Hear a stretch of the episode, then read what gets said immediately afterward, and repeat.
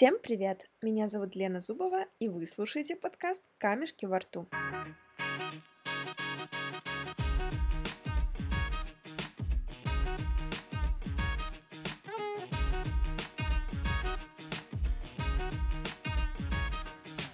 Почему камешки во рту, подумаете вы? Древнегреческий оратор Димосфен не родился с идеальной дикцией. Картавил и шепелявил. Зато упорности этому парню было не занимать. Чтобы тренировать дикцию, он проговаривал свои речи, перекатывая камешки во рту, а иногда произносил их на берегу океана, под шум волн, которые заменяли бы шум толпы. Как вы поняли, он был довольно изобретательным.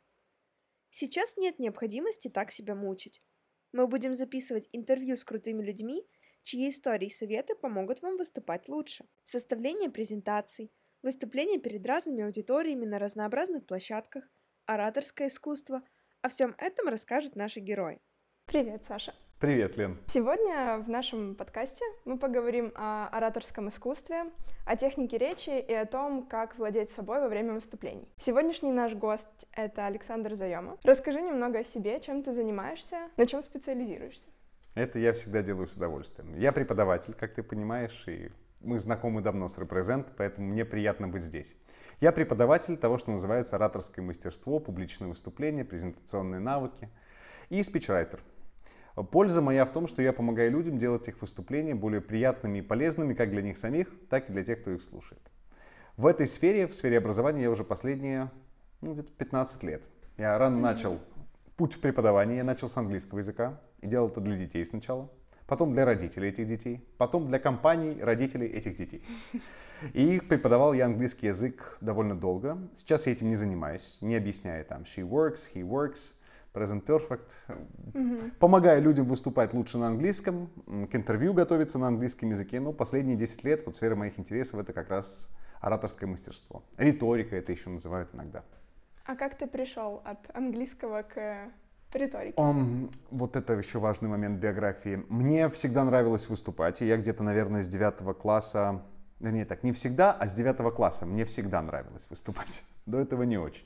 Я начал участвовать в КВН, в каких-то самодеятельностях школьных, в аматорском школьном театре, потом это все перенеслось в университет.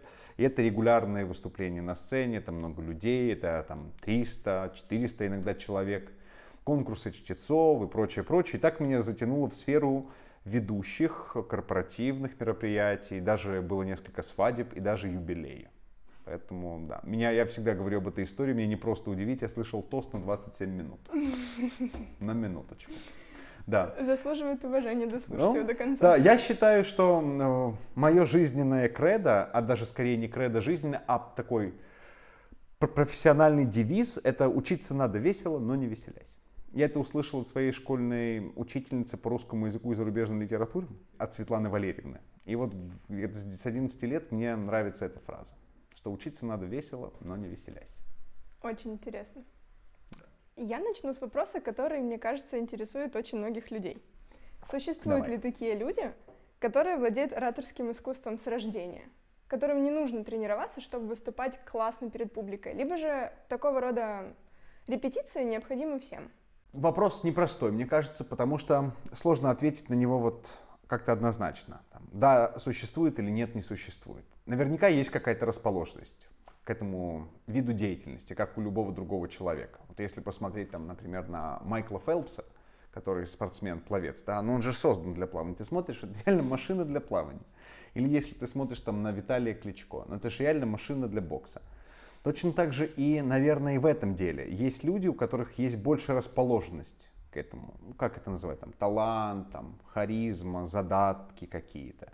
Но мне видится это так, что этот навык, этот талант, этот потенциал надо развивать, культивировать и обращать в практику. Потому что если он как задаток, как зерно, но не поливать его, точно так же оно и чахнет в этом грунте. А если поливать, то оно становится каким-то растением. Так что, наверное, задатки есть, но развивать надо. И мне кажется, что на уровне делать это хорошо, достойно, качественно, без вреда для своей репутации может любой человек. То есть э, любой человек способен овладеть ораторским искусством? Скорее мастерством. А в чем не разница искусством, а здесь? мы, ну, искусство, знаете как, это вот ты смотришь на картину, видишь, ну это, блин, это искусство.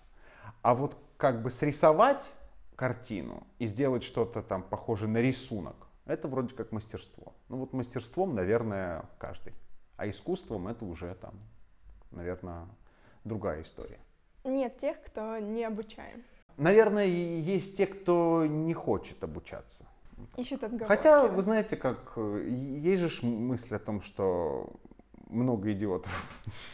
Ну что на самом деле людей желающих, там, умных, понимающих, мудрых, как-то старающихся разобраться меньше, чем тех, кто ну, как-то так, ну, не надо, да и не надо. Наверное, поэтому не так много хороших спикеров, не так много хороших, вдохновляющих примеров публичной плоскости, например, нашей украинской. Часто спрашивают, кто вам нравится из тех, кто выступает у нас. Ну, есть кто нравится, но так, чтобы вот кто-то, чтобы цеплял душу, струны и прям приводил в какой-то такой интеллектуальный экстаз, таких немного. Пока мы затронули эту тему, а в мировой плоскости кто цепляет душу? Я могу сказать, что это происходит ситуативно. Вот бывает какое-то время нравится кто-то там один. Вот понравилось, например, выступление одного человека. Бывает даже, может, одна реплика понравится в каком-то выступлении, вот момент какой-то. И вот это тебя завораживает, и кажется, что так всегда. Ну, так не всегда. А, Не хочется просто называть фамилии, но я могу сказать, что у меня есть так, любимчики, выступающие в Украине, которые наши соотечественники, которые бизнесмены, которые предприниматели, даже иногда некоторые политики. Я бы не хотел называть фамилии. Если можно, я не буду. Можно. Кто скажет, что с предубеждением выбираешь отношусь. Да, любимчиков, да? да, не хотелось бы. Но они есть. Есть примеры. Хорошо. У тебя в соцсетях не так давно вышла рубрика э, «Узнать за 60 секунд». Э, Ты в ней всего за минуту отвечаешь на различные вопросы о ораторском мастерстве, о том, как, например, реагировать на негатив во время различных выступлений. Можно ли сказать, что всего одной минуты практики в день хватит, чтобы достичь э, результатов э, в публичных выступлениях и в том, чтобы классно выступать на сцене?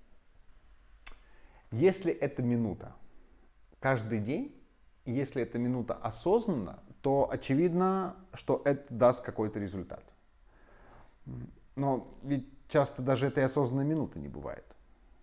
Мы ж говорим, общаемся, делаем что-то в большей степени не осознавая этого. А существует мысль, что для того, чтобы сделать практику эффективной, в физическом смысле практику, то есть практику физического действия эффективной, это надо делать часто, это надо делать медленно, и надо делать это осознанно.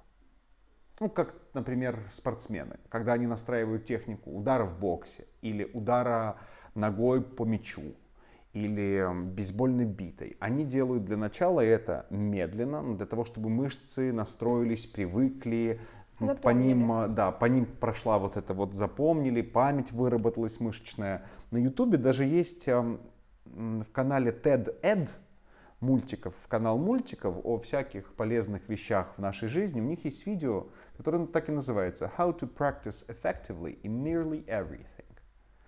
Как-то так, по-моему. Я могу ошибаться там в каких-то словах, но идея такая. How to practice effectively in там, что-то nearly every physical action. И вот они об этом говорят, что когда ты делаешь что-то часто, медленно, осознанно, между нейронами вырабатывается эта связь, вот этот, э, как-то так оно называется умно, а на нем нарастает миелин, вот это я запомнил слово, которое подобно изоляции на проводах, без потери импульса с мгновенной молниеносной скоростью отпускает сигнал из головного мозга, например, там, в палец, то есть в четкое движение руки. В нашем случае это могут быть жесты качественные. Либо в четкую речь, потому что четкая речь во многом это исключительно физическое действие. Точно так же, как голос, это же физическое действие. И чтобы это настроить качественно, надо делать часто, медленно, осознанно. Так что если минута в день, а лучше минута в пару часов, а если в час по одной минуте выделять осознанно, то стопроцентно можно что-то выработать. Здорово. Ты готовишь людей к выступлениям как коуч. Реально ли подготовиться к выступлению перед аудиторией самостоятельно, без помощи? Да, да, думаю, да, потому что точно так же, как реально, наверное, подготовиться к экзамену самостоятельно, под- подготовиться к марафону самостоятельно тоже можно, потому что книги есть. В общем-то, в этом деле даже, даже можно и книгу не брать в руки. В общем, руководствуйся здравым смыслом. То есть готовься так, а, как будто бы ты это делаешь сам для себя. Вот чтобы тебе было приятно? Тебе было бы приятно, наверное, услышать какое-то структурированное выступление. То есть разберись для начала с какой-то логикой, структурой и последовательностью. А вообще до этого всего ответь на три вопроса, о которых пишет любая книга по публичным выступлениям коммуникации. Какая твоя цель? То есть что ты хочешь, чтобы после твоего выступления сделали люди? Кто эти люди, которые будут там сидеть? И вообще, что ты хочешь им сказать? А потом бери лист бумаги, либо, например, там открывай блокнот, Word и начинай собирать по кускам, структурным блоком свои мысли. Потом, конечно, не ограничивайся этим. Бери камеру, которых сейчас уже в телефоне по 4 штуки. Вот одну из них ставишь напротив, напротив себя и стараешься сделать так, как будто бы ты это делаешь на глазах всей аудитории.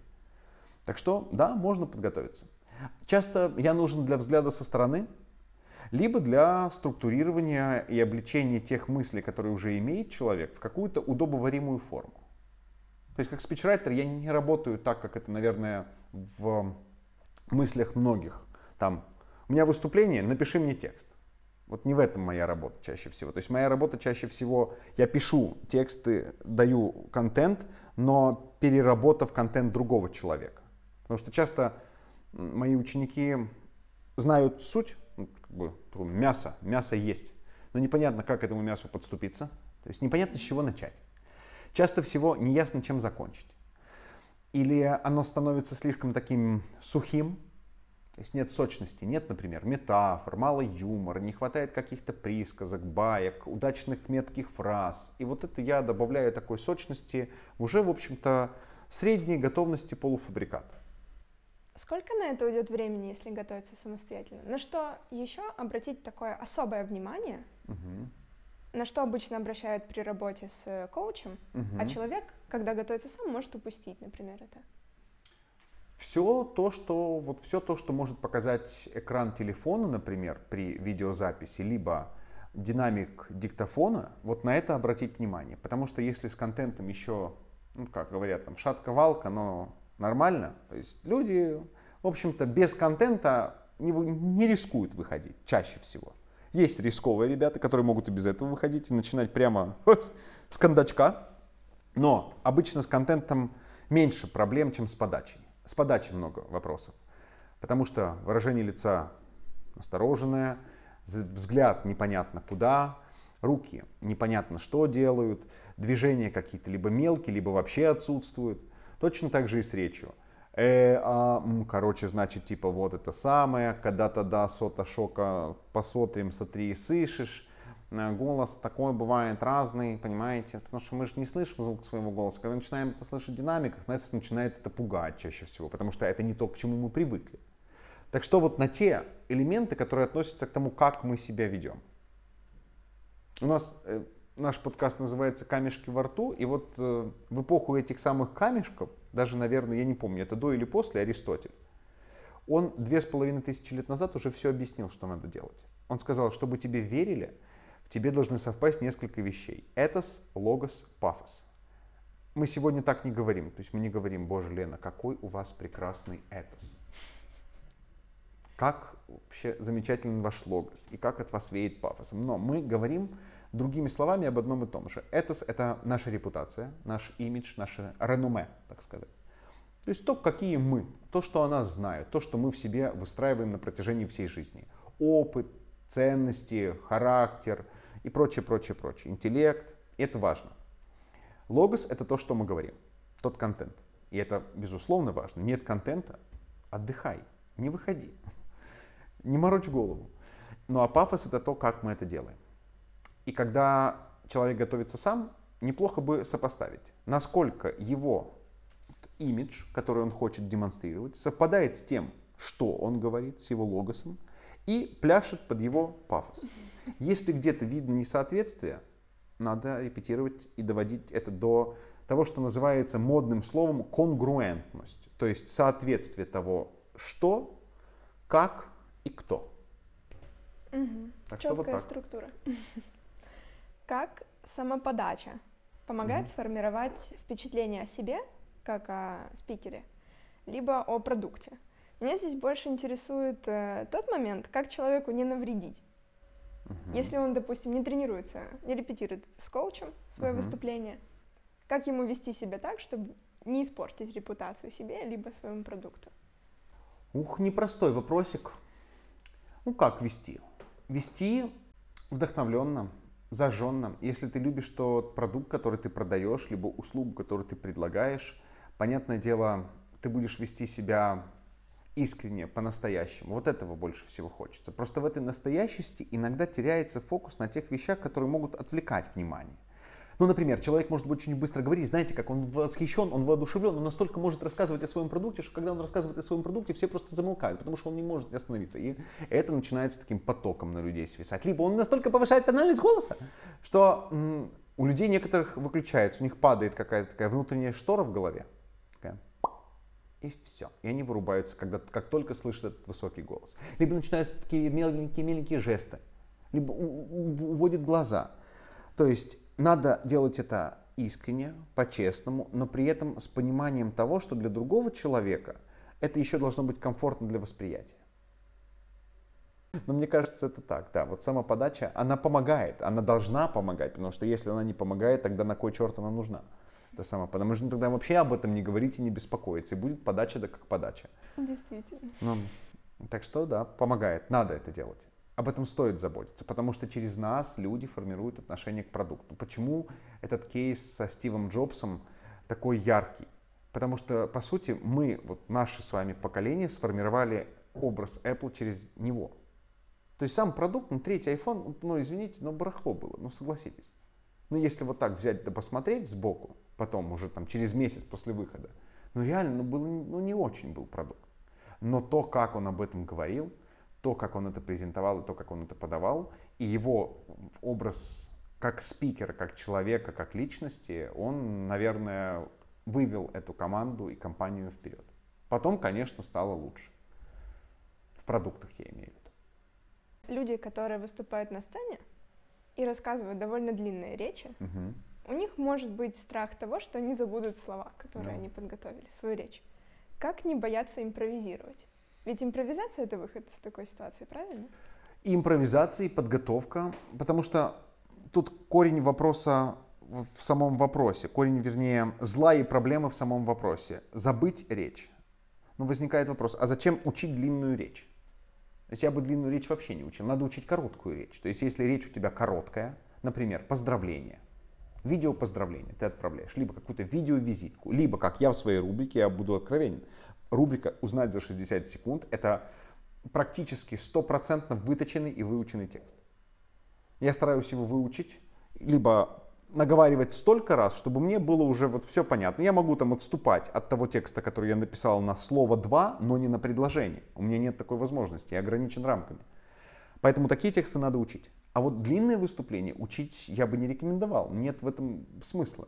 Потому что за время этого выступления слишком много может измениться. Может измениться настроение аудитории, может измениться погода за окном, может измениться ретроградный Меркурий перейти в Сатурн, и ртутное давление упадет, артериальное поднимется, и куча всего может поменяться.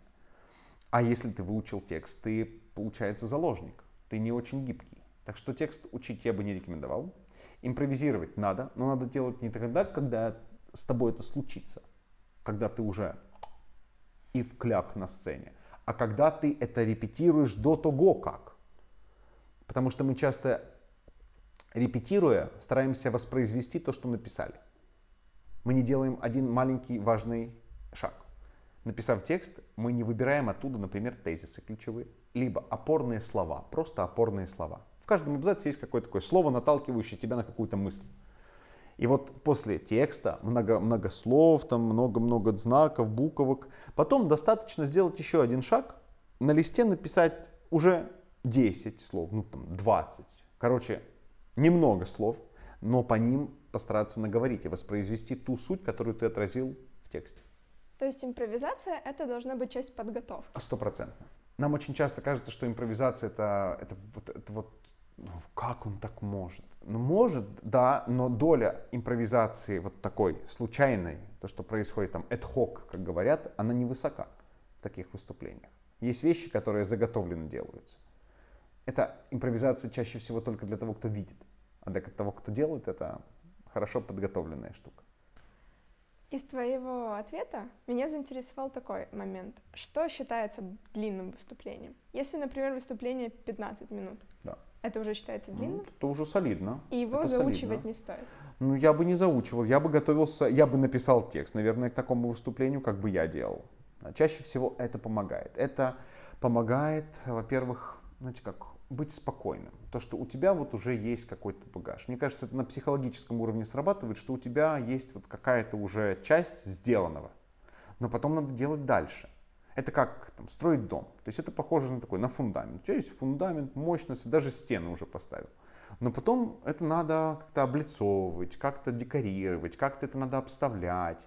То есть это еще такой же процесс, такой же длительности практически, как и написание текста. А на что стоит полагаться, если человек вдруг забывает? Бывают же моменты на сцене наверняка, если, не знаю, что-то где-то громко стукнуло, и человек на это отвлекся, и мысли разлетелись, и что дальше говорить непонятно, а надо. Вот он может прямо говорить, слушайте, так гупануло по ушам, о чем я это? И обратиться к аудитории. И поверьте, найдется человек, который подскажет, и потом будет сидеть все выступление. Понятно? Понятно, кто вообще спас? Это все. Поэтому я считаю, что не надо быть, не надо стараться быть идеальным в этот момент. Потому что сейчас мое видение такое. Нет спроса и запроса на идеальных спикеров. На те, которые там, рафинированно говорят, следуют всем правилам, нормам э, русского, украинского, любого языка. Там все это по канонам, вот э, руки, ноги, голова, все оно так, знаете, когда оно все так идеально, кажется, что что-то не то. то кажется, что угу. Где-то ты начинаешь волей-неволей искать такой подвох. Ну, думаешь, ну не может же быть такого идеального человека. Ну, матюкнись хотя бы, не знаю, там, э, сделай такой громкий звук, чтобы слюна полетела какая-то. Ну, то есть будь нормальным человеком, шнурок, чтобы у тебя развязался. У меня есть кейсы в моей работе, где иногда приходилось придумывать какие-то лажи, искусственно придумывать а-ля импровизация, вот то, о чем ты говоришь придумывать какую-то такую импровизированную лажу, когда это обычно случается с девушками, никакого сексизма, но обычно девушки склонны к такому к перфекционизму, к отличничеству. И вот уже дорепетировано настолько хорошо, что уже аж прям рафинат, рафинат. Ну, невкусно уже. Уже слишком белое, как белый цвет, знаешь. Бывает белый, а бывает белый такой, как, извините, этот, ванная керамика, назовем это так. И вот приходится придумывать какие-то такие лажи, оговорки, например, специальные, либо вставлять какие-то такие шутки. Поэтому я считаю, что это только на пользу. Когда что-то сбивается, это только в тему. Главное реагировать на это как на, ну, случилось, да и случилось. То есть не делать квадратные глаза, не умирать там публично, не извиняться миллион раз, потому что тоже такое бывает. Не зеленеть, а по-человечески спросить, ну сбился и сбился, на чем я остановился? Отлично, спасибо большое. Итак, поехали дальше. То есть, в принципе, и оговорки, и такие штуки могут быть заготовлены. Конечно. Ну, а вообще, если они происходят, я вот к тому веду, что ничего страшного не происходит. Ну, произошло, да и произошло. Я услышал когда-то такую фразу, и она мне нравится, как и в отношениях, так и в жизни. Ошибка – это когда все без ошибок. Интересно. Ну вот мне тоже так кажется, что это интересный подход. А мы же хотим, чтобы все было, знаете, не надо такого. Люди настораживаются, когда такое видят. Да, согласна. Мне кажется, что даже самую забавную, интересную историю можно рассказать, будем откровенно, занудно. Да. Именно поэтому придумали вот этот вот сторителлинг, угу. где ты по определенному пути рассказываешь и угу. повествуешь что-то. Эм, как этому научиться? Как вот так вот интересно рассказывать истории, чтобы люди не уснули. Угу. Ну, как этому научиться? Как и в любом деле. Хочешь там ездить на лыжах, кататься на лыжах, кататься надо. Хочешь кататься на моноколесе, этом, надо кататься. То есть понимать, наблюдать, видеть, осознавать мало. Надо это делать. Тем более, что мы же истории, мы же, мы же это делаем постоянно, по сути. Мы же занимаемся этим с детства. Мы рассказываем истории, какие-то смешные истории, анекдоты, в конце концов, байки, притчи. Надо начать это делать. Начать можно там с анекдотов, например, или с каких-то притч. И рассказывать это другим людям. Например, есть анекдот какой-то. Пошел его рассказал всем, кого знаешь, или за день созваниваешься, говоришь, слушай, рассказывай анекдот. Потому что каждый раз рассказывая его, становится формулировка точнее. Ты понимаешь, в какой момент надо там добавить какую-то эмоцию, или в какой момент надо убавить какую-то эмоцию, чтобы не было такого, а, понятно, а ты говоришь, ну да, это весь анекдот. Знаете, когда такой неловкий момент, когда должно было бы уже там смеяться, такой, ну, это все.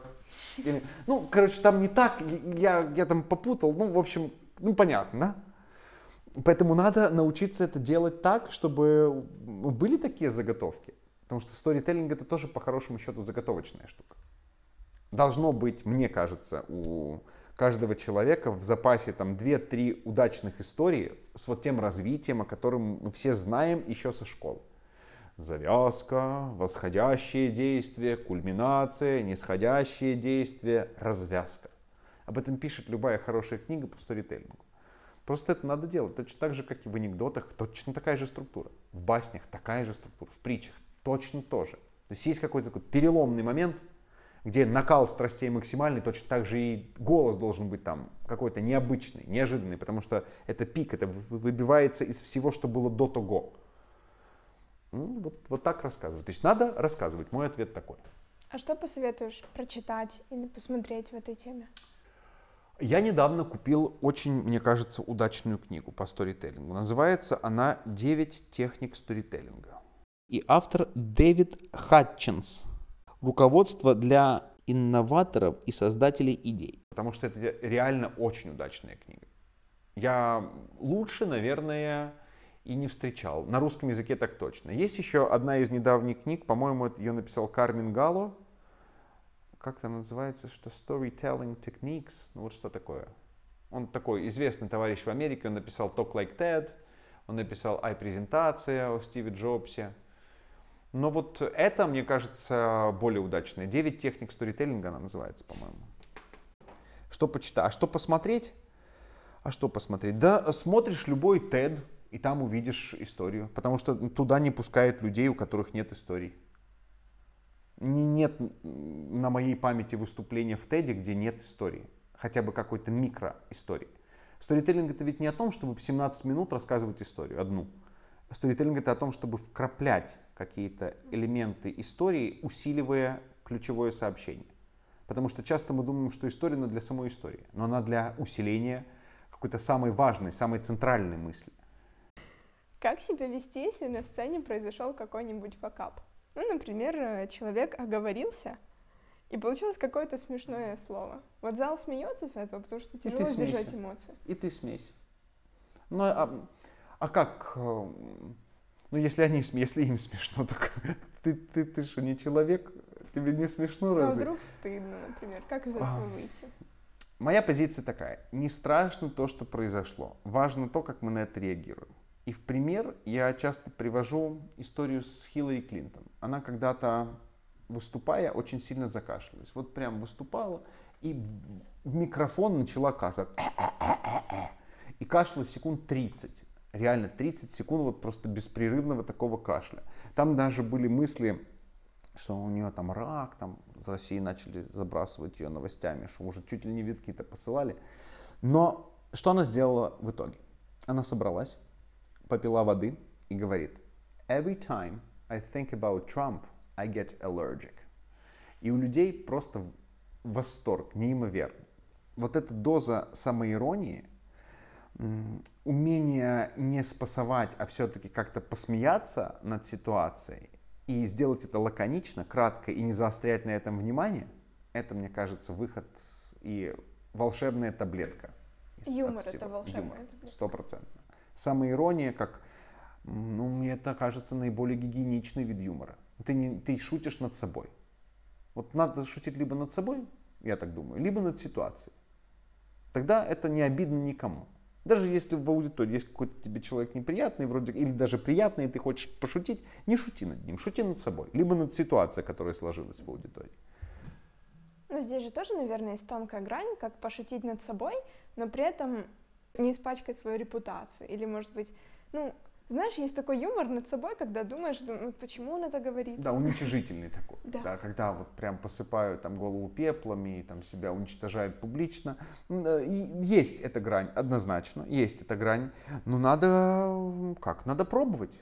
Надо пробовать, посмотреть на реакцию. Часто это юмор, когда эта формулировка похожа на оправдание.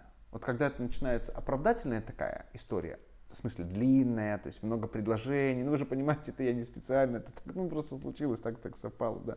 Ну, а вообще, каждый, вот это, когда начинается долго, долгая шутка, тогда плохо. Когда шутка короткая, ну, заметьте, даже в этой истории с Хиллари Клинтон. Она говорит, каждый раз, когда я думаю о Трампе, у меня аллергия. Это одно предложение. Да. И вроде бы это тоже как бы оправдательное, почему я кашляю. Но оно так не звучит, потому что оно звучит остро, оно звучит провокационно, оно звучит неожиданно. Поэтому суть юмора в неожиданности, в провокационности, в остроте и в краткости. Вот что важно. Шекспир, по-моему, сказал, он сказал, что краткость – душа остроумия. Так что не, не страшно то, что случилось. Вот еще важный тезис, который повторю, а важно то, как мы на это реагируем. Когда-то еще одна история о Рональде Рейгане. В него попали, в него стреляли, в него попали, он лежал в больнице долгое время, потом он выступал, и взорвался шарик надувной в зале, а он стоял за трибуной. И половина там пригнули гол, ну это похоже на выстрел, когда шарик взрывается. Что он сказал? Он микрофон не шелохнулся, промазал. Ну вот. Тоже кратко. Кратко, емко и неожиданно. Да. А так вот что, вот делать, если, например, запланирована активность залом, а никто не реагирует на это? Бывает, это популярная история, и бывает так, что активность настолько плохо запланирована, что не, не зал виноват, что они не реагируют. Это не они такие, это скорее всего активность такая. Ну, например, на холодную как говорится, то есть в холодную аудиторию, где тебя еще не знаю, где тебе еще не привыкли, человек начинает задавать вот со старта, еще даже не представившись. Поднимите руки, или даже бывает так, без поднимите руки, а там, кто вообще бывал на моих выступлениях? Кто в курсе дела, о чем мы там будем говорить? И когда начинается вот этот заброс, вроде как интерактив, это же положительно, все мы знаем, все мы это любим, но когда начинается на холодную аудиторию, поток выливается открытых вопросов, вот таких, то они наоборот закрываются. Они не хотят такого. Для них это, ну, как бы, что отвечать? Вслух, громко, тихо, себе под нос. Поэтому чаще всего проблемы в неправильно выбранном формате взаимодействия. Если выбирать какой-то формат, то делать это не с самого начала, все-таки сказать пару слов, чтобы люди привыкли, чтобы люди расслабились, чтобы люди почувствовали себя в безопасности, чтобы аудитория поняла, ага, все, с этим товарищем можно играть в игры. И в то, что он предлагает, ну, можно играть. Либо я согласна на все, что он предлагает. Но делать это не сначала. Ну а лучше делать интерактив в формате каких-то одно, односложных ответов, а лучше даже однодейственных. Сделать это действием, а не звуком. Похлопайте, например, как стендап-комики делают. Да? Похлопайте те, у кого такое было. Это же популярно. И все там. Отлично. Кто не хлопает, у того не было. Все. Здесь юмор состоит просто в том, что какие-то простые обычные действия, которые радуют людей. Это советы по тому, как стоит делать. А да. вот если уже произошло, и никто не отреагировал. Ну, шути над ним, отлично, да, не так я себе видел этот интерактив, не так я себе это представлял, да, в моем, в моем представлении, в моей картине мира это выглядело, конечно, более феерично. Ну, ладно, поехали дальше. Не заострять внимание на этом, потому что мы зависимы, получается, от этой обратной связи. Если мы ее не получаем, нам кажется, все. Как это, Миша, давай по новой. Вот, все пропало. Но ничего не пропало. Рано, рано расстраиваться. Знаете, как битва не проиграна еще. это, вообще.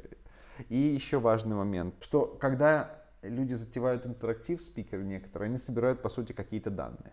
Ну, получается, любой интерактив это какое-то количество данных. Например, количество рук, или там количество аплодисментов, либо количество каких-то ответов. И это часто большое, большие такие данные. Big data, по сути, тебе вот собрано здесь. Но ничего с ней не делают. То есть задают вопросы, получают ответ, а потом ни черта с этими ответами делают. Типа провел соцопрос, но результаты не выдал.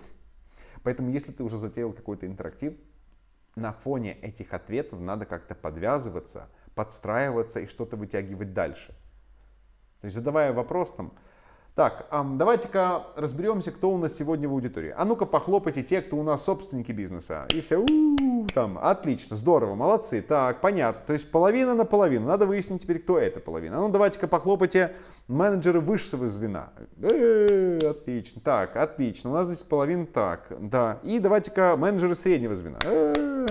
Значит, где-то приблизительно так будет и поделен наш контент. Половина контента будет для тех, кто Четверть для тех, кто среднего, и четвертинка для тех, кто как раз высшего. Угу. Так что с аудиторией я угадал, как-то надо подвязываться, потому что часто это оборачивается просто в тупое собирание ненужной никому информации. И люди думают, что они подопытные какие-то кролики. Над ними ставят эксперименты, просят поднимать руки, давать ответы, но потом спикер с этими ответами ни черта не делает. Тогда зачем затевал вопрос? Да, Андрей в первом выпуске говорил о том, что ему тоже не нравится, когда э, те данные, которые собирают, совсем не связаны с темой. Э, ну вот это фантастика. Но мне кажется, это бесит любого здравомыслящего человека. И как аудиторию это бесит. Да. Да, так что согласен. А вот как реагировать на троллинг или язвительные замечания во время или после выступления?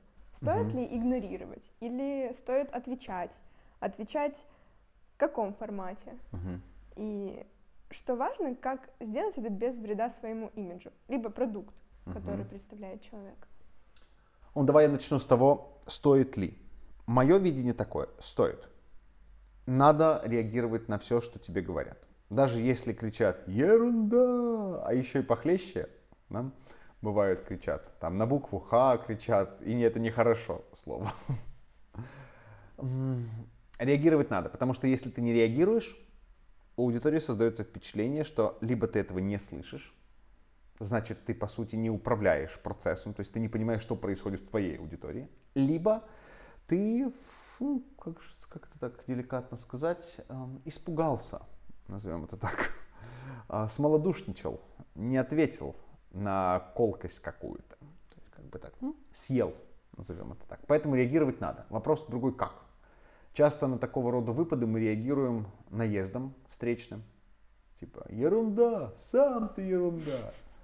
Либо, да как же ерунда, давайте-ка я... Давайте-ка, можно еще слайд номер 4, пожалуйста, я сейчас объясню, что это не ерунда. Либо мы начинаем отъезжать назад, включаем заднюю передачу и оправдываемся, извиняемся, там как-то стараемся загладить вот это вот все. Либо просто у человека включается режим такого опоссума, я это называю. То есть, когда вырубается все, рулета закрывает глаза, и ты ничего не видишь. Все, ничего не происходит. Молчание. Просто тупняк. Наверное, вы видели недавний скандал с Балашовым на форуме Big Money на ВДНХ. Недавно, я не знаю, было ли это недавно, либо давно, но, скорее всего, это было вот-вот. И э, рекомендую посмотреть этот отрывок такой перепалки можно назвать Геннадия Балашова и, если я не ошибаюсь, это владелец компании Аякс. Я забыл, как его. Александр Конотопский, по-моему. Очень любопытный кейс. Вот посмотрите, что такое там троллинг, хамство, как, как не надо делать и как это часто происходит. Это я к чему веду? Это я веду к однообразию наших реакций. Что мы реагируем однообразно. А есть смысл реагировать разнообразно. То есть на такое можно иногда шутить. На такое можно говорить, а, это я уже где-то слышал. Спасибо. Следующий вопрос. Когда-то Шварценеггеру задали вопрос, острый. Говорят, Арнольд Геннадьевич, вы снимались в порнофильмах. Что вы об этом скажете? Он говорит, а, это старая история. Что-то есть посвежее. Суть в, мне кажется, не в самом ответе, а суть в том, ну вот, как это правильно, Суть в реакции, вот это первая реакция. Иногда можно даже ответить без слов. Человек может лицом все ответить. У него может на лице быть все написано. Закат, закат глаз, все, можешь уже дальше ничего не говорить. Хрюкнул, закатил глаза, вдохнул громко или там охнул, ахнул, ухмыльнулся, все, может даже ничего не отвечать. То есть важный момент этой первой реакции. И это можно вырабатывать. Вот это важный момент. Это можно научиться выработать в себе. Потому что мы же движимы такими инстинктами. Это же, по сути, такой инстинкт. У тебя опасность, то есть человек, кричащий слово «ерунда», это все, это все потенциальная опасность. Мы на опасность реагируем инстинктивно. Точно так же на дороге подрезали, мы сразу «натя», средний палец, локоток, мат вслед, фафа, клаксон, там что, опустить окно, еще рассказать ему что-то. И это наше человеческое, но в том суть, что если так, задним умом, ты думаешь, едешь, такой, блин, а может стоило бы просто по-другому как-то себя повести.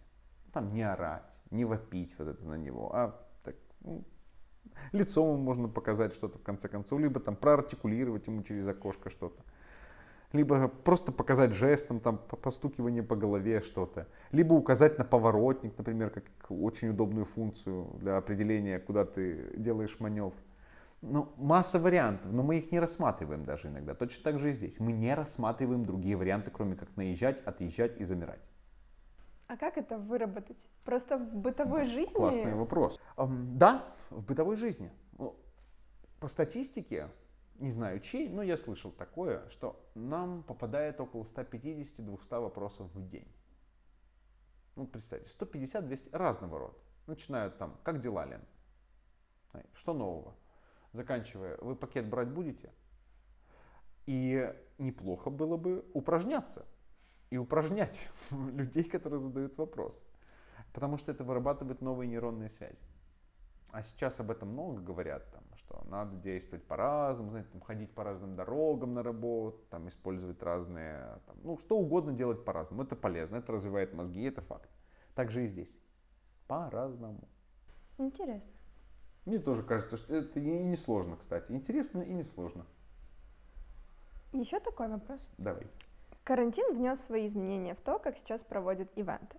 И сейчас много спикеров участвуют в онлайн-видеоконференциях, либо же у них просто берут комментарии по телефону. Как свое общение с аудиторией адаптировать под такой онлайн-формат? Как не потерять вот эту вот эффективность, какую-то интерес своего выступления? Отличается ли в принципе? Давай с этого вот, начнем. Вот, вот, вот я тоже думал с этого начать. Да. Но по хорошему счету особо не отличается, мне кажется. Все то, что работает вживую, все тоже работает и в онлайне. Ну, если это там Zoom, Teams, что угодно, просто видеоконференц-связь, человека же видно? Видно. Человека слышно? Слышно. Все. Значит, те ключевые инструменты работают? Работают. Контент есть, есть, подача есть, есть, голос есть, есть. Если он будет там в камере вот так вот гнусавить, то какая разница? Он такой же будет неинтересный. И наоборот, если он будет делать там ну, какие-то переходы, интонация, будет, будет сочно, разнообразный контент, тут тебе история, тут тебе какая-то статистика, тут тебе факт, тут тебе руки работающие, это точно так же будет интересно. Понятное дело, да, нет атмосферы, нет атмосферы, нет энергетики, ну, нет энергетики, не передает оно так в той мере, но мы же ходим в кино, мы же э, привыкли к этому формату, когда мы смотрим, просто наблюдаем. Нет же такого момента, что в какой-то какой-то части фильма, на каком-то кадре замирает экран, с экрана актер оборачивается к зрителям и говорит, ребят, я нормально, я окей, мы продолжаем. В, в этом же духе работать. Потому что мы очень часто думаем, что онлайн-видеосвязь плохо, потому что нет обратной связи такой. То есть люди там не активно кивают головой, не угукают, либо вообще их не видно, там просто две буквы или одна буква никнейма в зуме, и все. И мы теряем, как бы запал теряется. Как в том меме, запал иссяк. Кто запал? Вот, или что запало? Так, вот так и здесь. Мы теряем запал, потому что не думаем, эм, думаем о себе, что нам надо получить эту обратную связь. Надо думать о людях. Так что, по моему мнению, это отвечая, вот возвращаясь к вопросу, насколько я его правильно понял, особо ничего не меняется. Быть эффективным точно так же, как быть эффективным в офлайне. Что такое эффективность? Это значит, если ты эффективен для если то, что ты делаешь, полезно людям, значит, это эффективно. То есть, если твой контент полезен, если твоя подача не дает ему уснуть, а наоборот заостряет внимание на важном, все, полезно. Вперед. Точно так же, как и в телефоне. Ну да. да. В предыдущих выпусках подкаста мы говорили о том, как составить презентацию к выступлению. Угу. По каким пунктам и как это правильно делать. А вот что по поводу составления речи к выступлению? Угу. Как к этому подходить, что посоветуешь? О, тут много может быть разных подходов. Но мое мнение такое. Если говорить об одной какой-то речи, не длинной, например, на 3 минуты, до 5 минут, то в ней может быть не больше, чем одна центральная, важная, ключевая мысль, после, с которой после выступления люди, скорее всего, и останутся. Я часто задаю вопрос в начале работы, когда работаю с учениками, и говорю, вот вы выступите. Что должны люди воспроизвести после того, как им зададут вопрос? Слушай, о чем там Саша говорил?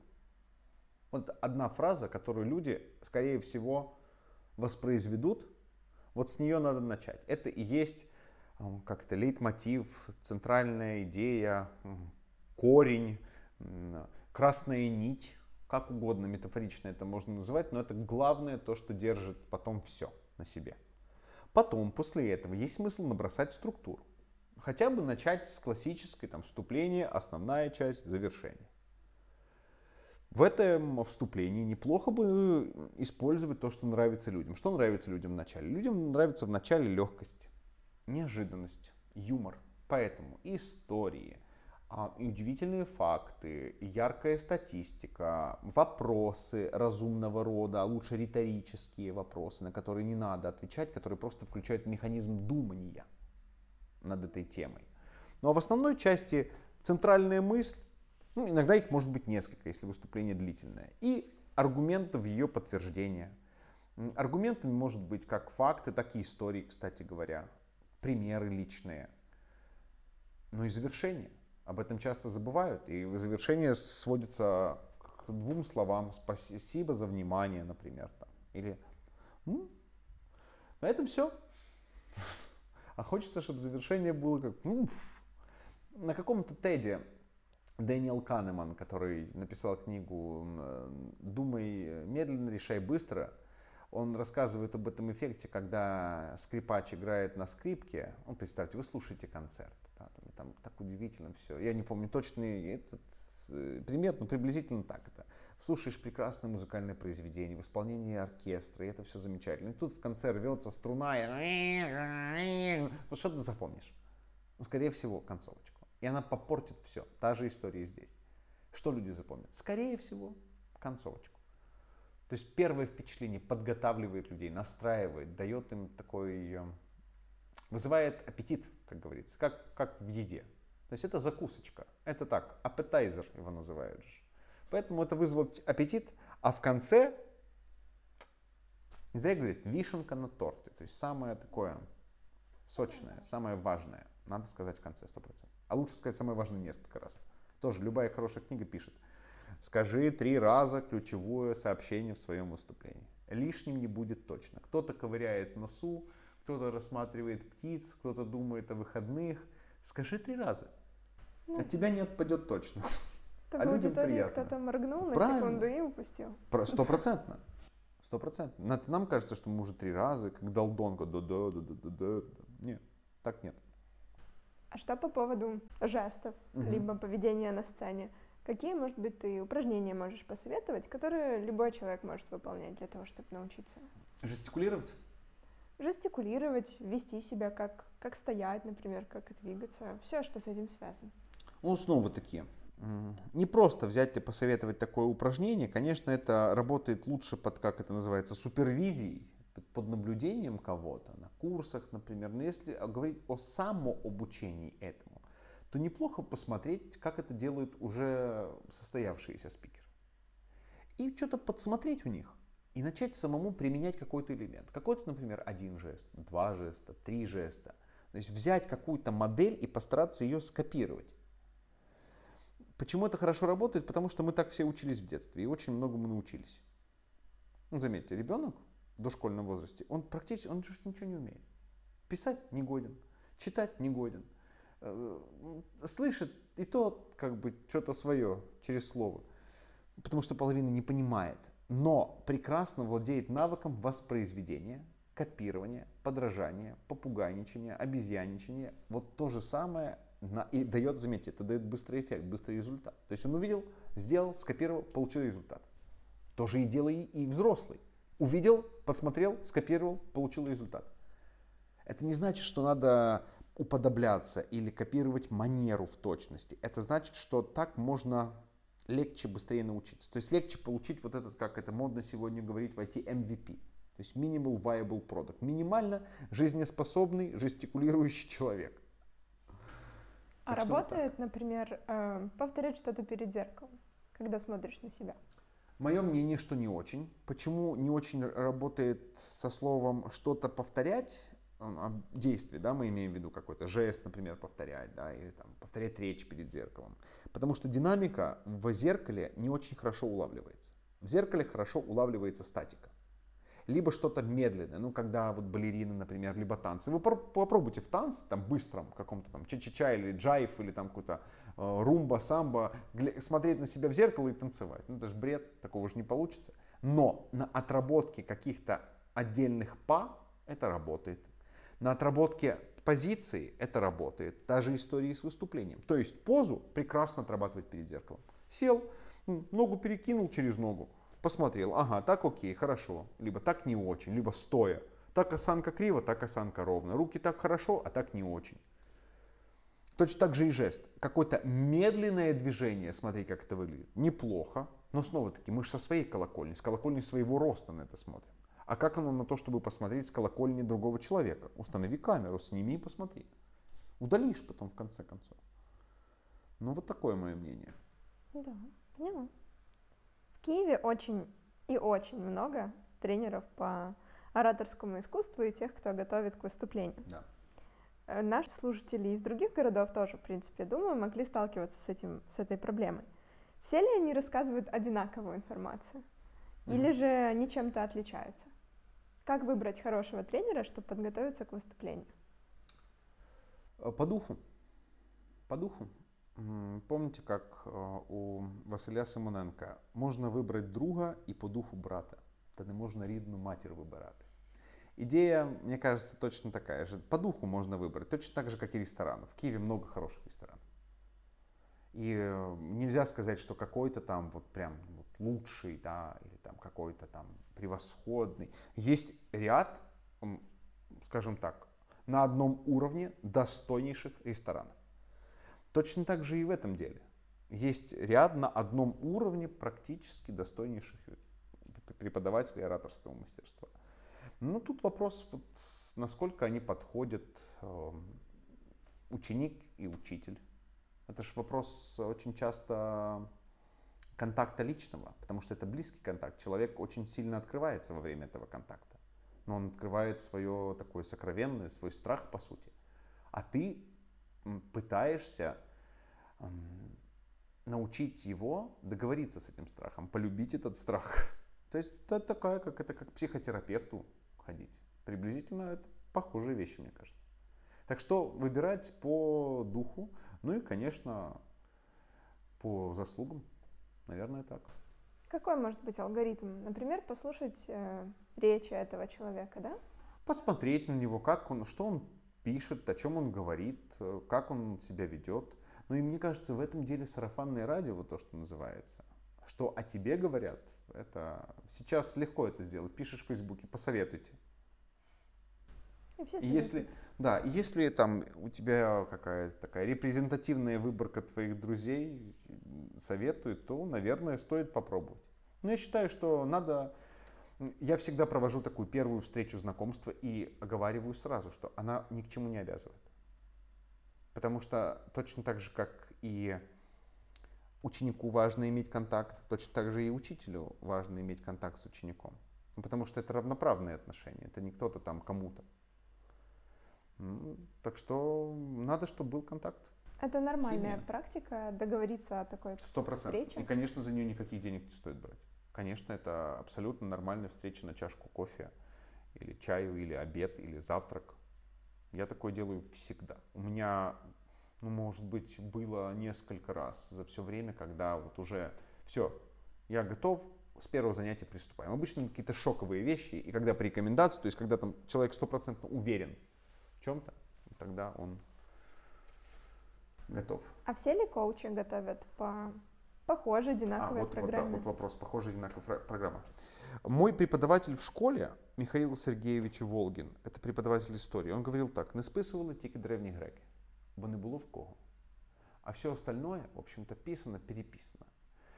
Пора, вся программа, ну, если мы говорим о какой программе, развитие дикции, да, мне кажется, это об одном и том же все говорят. Все говорят об артикуляции сначала, потом о сочетаниях звуков, потом о, о чистоговорках или скороговорках. Ну так говорят, так. Потому что эти классические инструменты известны давно. Или там кто-то пробки засовывает в рот, кто-то закусывает карандаши, кто-то бублики. Это как демосфен, камешки во рту. Давно известный инструмент. По поводу жестов, ну, может быть, да, отличаются подходы. Кто-то больше там в актерские техники уходит. Кто-то в более такие связанные с чем-то более прикладным в бизнесе, например, уходит. Да? Кто-то просто делает то, что называется такой error-based learning, то есть когда ты учишься на ошибках, делаешь как делаешь, а потом смотришь на ошибки и исправляешь. Я могу сказать, что я по-разному к этому каждый раз подхожу. Я преподаватель английского языка, и когда-то мне пришлось сдать сертификат на это. То есть, чтобы быть преподавателем, у меня есть сертификат, который говорит о том, что я могу преподавать английский язык людям. И вот, э, когда я учился на протяжении месяца, очень много было разных методик того, как можно вообще обучать чему угодно. Поэтому форм, наверное, много, но суть, программа, да, ключевые блоки, наверное, очень близки. Поэтому следовать стоит только за человеком и за человеком и его результатами. Знаете, как хороший человек же не профессия. Но хороший человек в плане, что он тебе подходит, у тебя есть с ним контакт такой душевный, химический какой-то там, не знаю, духовный контакт, он скорее приведет быстрее к хорошему результату. Можно и без него работать, и без контакта. Ну, знаете, как на безрыбье и рак рыба. Ну, там, не, не дали никого, или уже, как бы, там, ну, хотя я же говорю, выбор, и вы сами говорите, что выбор огромный, это правда. Ну, тогда просто будет дольше, мне кажется. А так быстрее можно результата добиться. Ну и по-хорошему, преподаватель по ораторскому мастерству должен уметь находить подход к многим людям, к разным людям. Здорово. На этом у меня все. Спасибо Я бы большое. хотела предложить тебе пожелать что-то нашим слушателям. Да хочется пожелать побольше хороших выступлений. Как зрителям, когда мы зрители, и как говорящим, когда мы говорящие. У меня на моей странице в Инстаграм есть такой как это, слоган в профиле. Я придумал себе, что хороших выступлений должно быть много. Знаете, когда говорят, хорошего человека должно быть много, так мне кажется, что хороших выступлений должно быть много. Чтобы больше можно получать удовольствие. И как зрителю, и как тому, кто там на сцене. Так что вот этого всем нам желаю. Здорово. Спасибо тебе большое. Было И тебе очень спасибо. Интересно. Спасибо. Спасибо, что пригласили. На сегодня у нас все. Делитесь этим выпуском с друзьями на своих страницах, если вам понравилось. Мы будем очень рады и благодарны за вашу обратную связь. Дальше еще больше. А с вами была Лена Зубова. До встречи в новом выпуске подкаста «Камешки во рту».